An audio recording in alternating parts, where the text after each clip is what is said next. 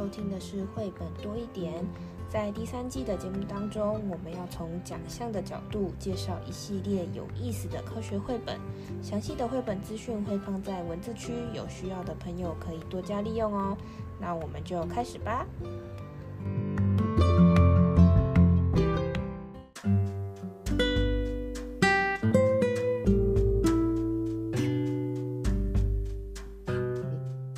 嗨，大家好，我是皮老板，我是蚊子。那我们第四季呢，我们一样就是要从第一个永续发展目标来谈了。第一个 SDGs 呢，它讲的是我们要消除贫穷。那这一这个大目标呢，我们一共有三集，我们要讨论的是呃三本不一样的书，我们会聊一聊到底什么是贫穷，那贫穷会有什么样的问题，就是我们生存需要什么。那最后呢，一个是我们可以呃要达成的目标的话，身为我们自己可以做些什么事情。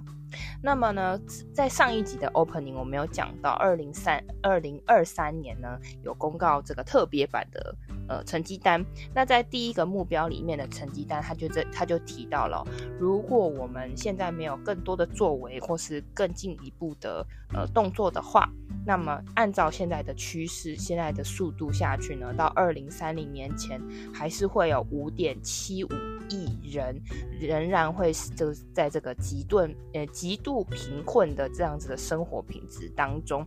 那这个极度贫困、极端贫困是什么呢？但我们之后会跟大家补充一个比较呃经济学上面的一个小的呃科普一下。那我们第第一第一本选的这本书呢，它其实就是讲的是这个贫跟贫困相关的话题。这本书的书名叫做《隐形的世界》。关于《隐形的世界》啊，其实啊，他在出版的时候，在有中译本的时候啊，已经得到了各种奖项了哦。所以呢，大家可能不太陌生。如果你还没看过的话，推荐你一定要找出来看看。如果你手边有这本书，呃，可以看到它有个书封，书封上呢有我很喜欢很喜欢的一句话，他说啊，一点一点。联合大家做出美好的改变。现在开始，我们学习不再视而不见。我觉得这个就是永续里面呢，action 很重要的行动。如果我们第二季谈，我们认识了，开始了，我们第四季就是不断的要强调跟提醒大家，action 动起来，不可以视而不见，并且有所动作。那所以选择那隐形的世界呢？这是一个怎样的故事？我们很快。很快的来了解一下，但是啊，书还是要自己去体会哦。这本书呢，其实呢，它封面呢、啊，就好像是用蓝色调吗？然后有一点凉凉的、冷冷的，可是又好像有一些星星。有一只很可爱的小狗狗哦，呵呵，主角带着一只很可爱的小狗狗。那故事的那个扉页呢，其实就已经呃透露出一些讯息。我们曾经在嗯。嗯、节目里面也跟大家说，呃，很重要的在看绘本啊，哎，方方面面都可以细看。第一件事是，嗯，扉页不要错过。有时候它可能只是颜色，那颜色也有意义。有的时候啊，像这一本啊，前后都是城市，那它的画法一样吗？细节一样吗？呃，代表什么意思呢？那么，呃，第二件事就是我们看故事的时候，这么好的图，这么好的故事，图跟文，图文很互补的。呃，绘本，那我会不会好奇它的作者到底是怎么想出来的呢？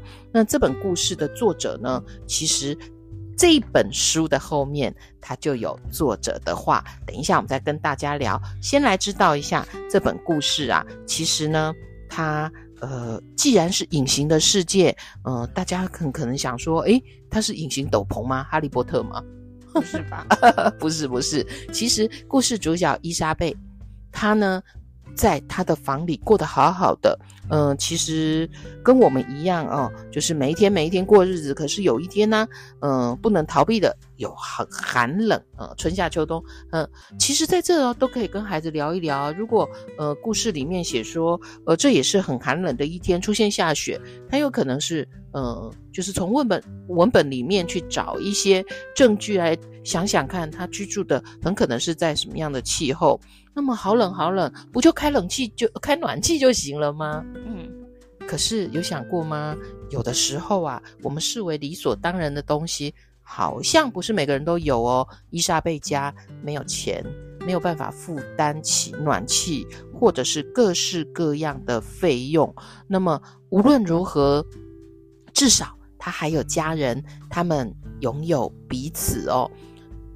但是故事有起承转合，讲讲有一天，他们已经没有钱付房租跟所有的账单 啊。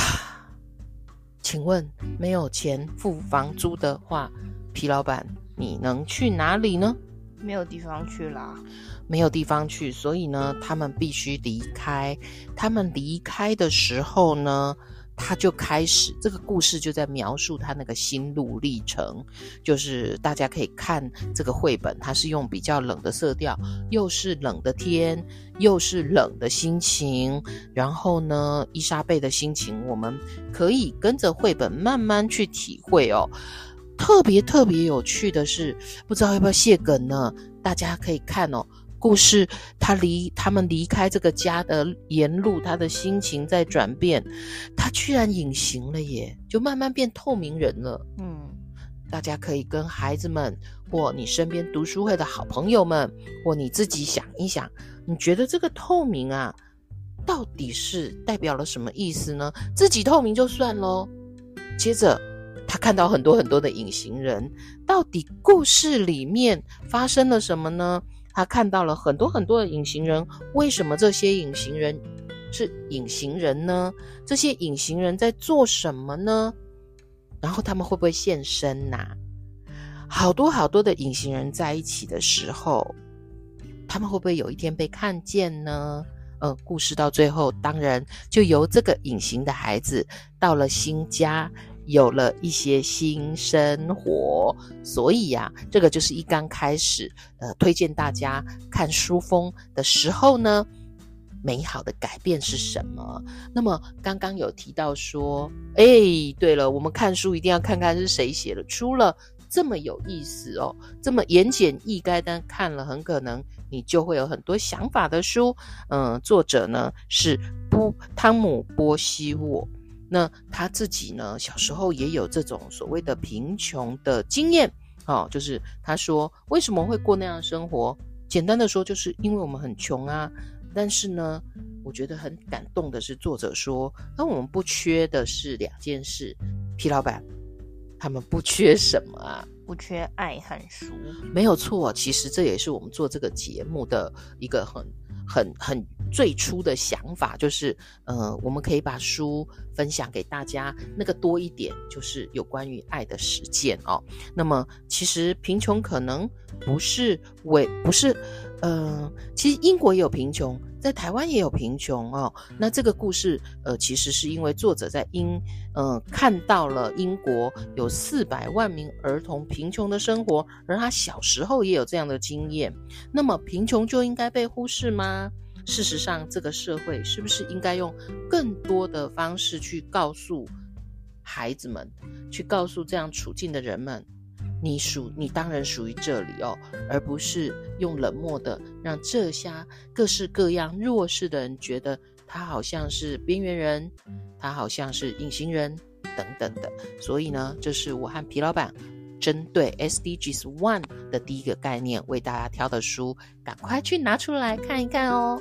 那这本《隐形的世界》其实它整个故事的那个颜色的色调就是冷冷凉凉，但是它最后就是如果你有这本书看到最后的时候，他们呃做出了一些行动，做出了一些改变，它整个画风的颜色就变得比较丰富。哎，没错没错，所以呢，这个图就代表了美好的改变，会从蓝蓝灰灰的变成多彩多姿。嗯，那其实。我们知道很多国际的节日嘛，其实有一个节日就是跟贫穷相关的，叫做国际消除贫困日或是贫穷日，是每年的十月十七号。不晓得大家知不知道这个节日？赶快记下来。这个节日其实是联合国在一九九三年的时候定的一个呃国际的应该叫纪念日，或者说就是提醒大家这件事情的一个节日。那这个节日呢，当然就是呃，希望在这个节日的时候，让大家知道说，哎，在这个世界上，在这个地球上，其实还是有非常多的人口，他们是呃生活在这个极贫困或是极端贫困的这个条件下。那这个极端贫困到底是有多严重，会影响什么问题呢？其实。大家如果第二季的时候有了解的话，会知道每一个呃永续发展目标，它其实是环环相扣的。虽然我们是在讲 SDG One 消除贫穷，但是我们知道，呃，贫穷它跟后面许多的发展目标都是相关的。那现在它在这个联合国的这些官网上都会有相关的数据提供给大家去了解。那么现我就从这个世界银行啊，它有一个数据。但这个数据应该不是最新，可能是二零一九年、二零二二年的数，二零二零年的数据。猜猜看吗？诶，也不也不知道猜猜看，就是我觉得这个数据不用猜，大家就可能很惊一下，就可能没有办法猜到。就是每年呐、啊，呃，因为贫困导致小朋友五岁之前就过世的，全球可能有六百万名儿童。那全世界呢，每五秒就是一、二、三、四。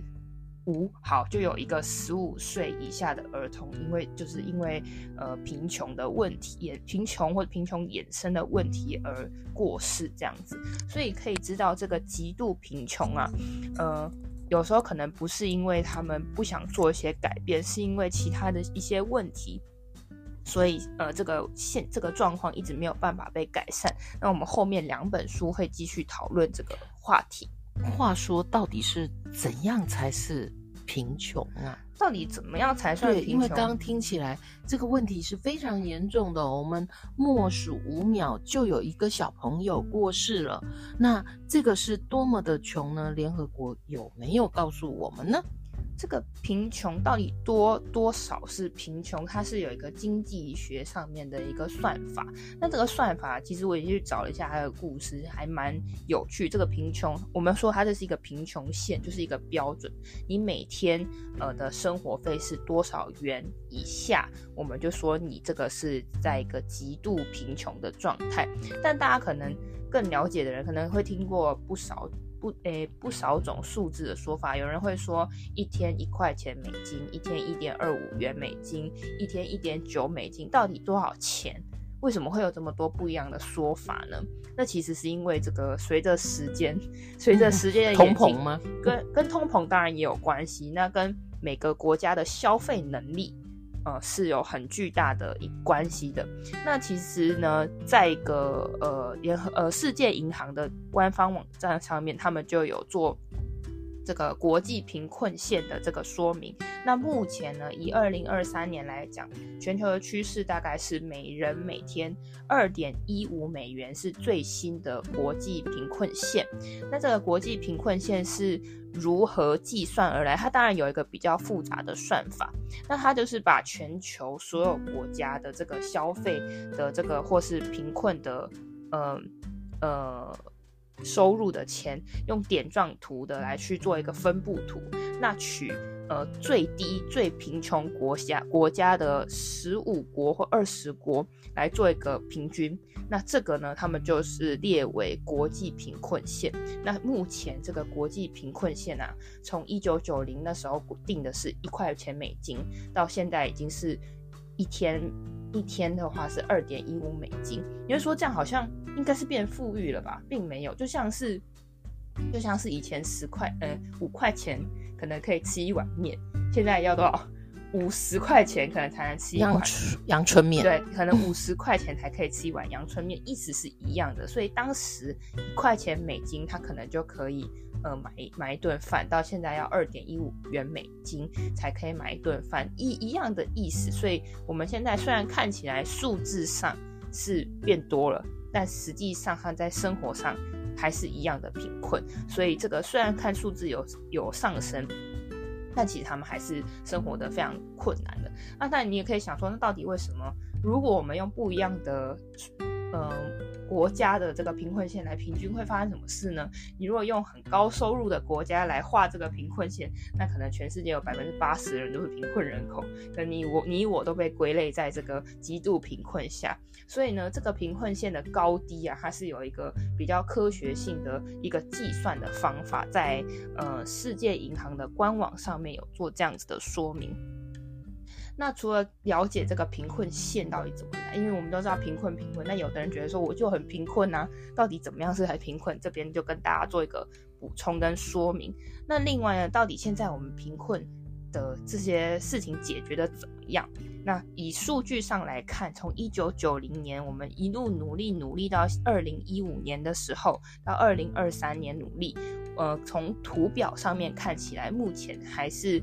呃，比较严重的人口集中在呃撒哈拉沙漠、撒哈拉沙漠以南的非洲地区，还有很大一块的人口，我们需要给予努力。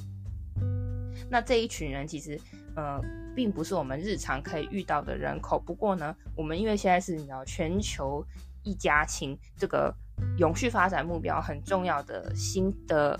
这个精神就是不不让任何人落队嘛，所以我们在身在可能并不是那种极度贫困的国家，我们应该也要多去了解这个在不同国家的隐形人，他们遇到了什么样的问题，是我们今天选的第一个故事。那么最后呢，我们一样有三个问题留给大家。第一个呢是呃，这个故事的主角在叫伊莎贝，这伊莎贝的家里遇到了什么样的问题呢？那他在路上遇到了哪些隐形人？他们可能遇到了什么问题？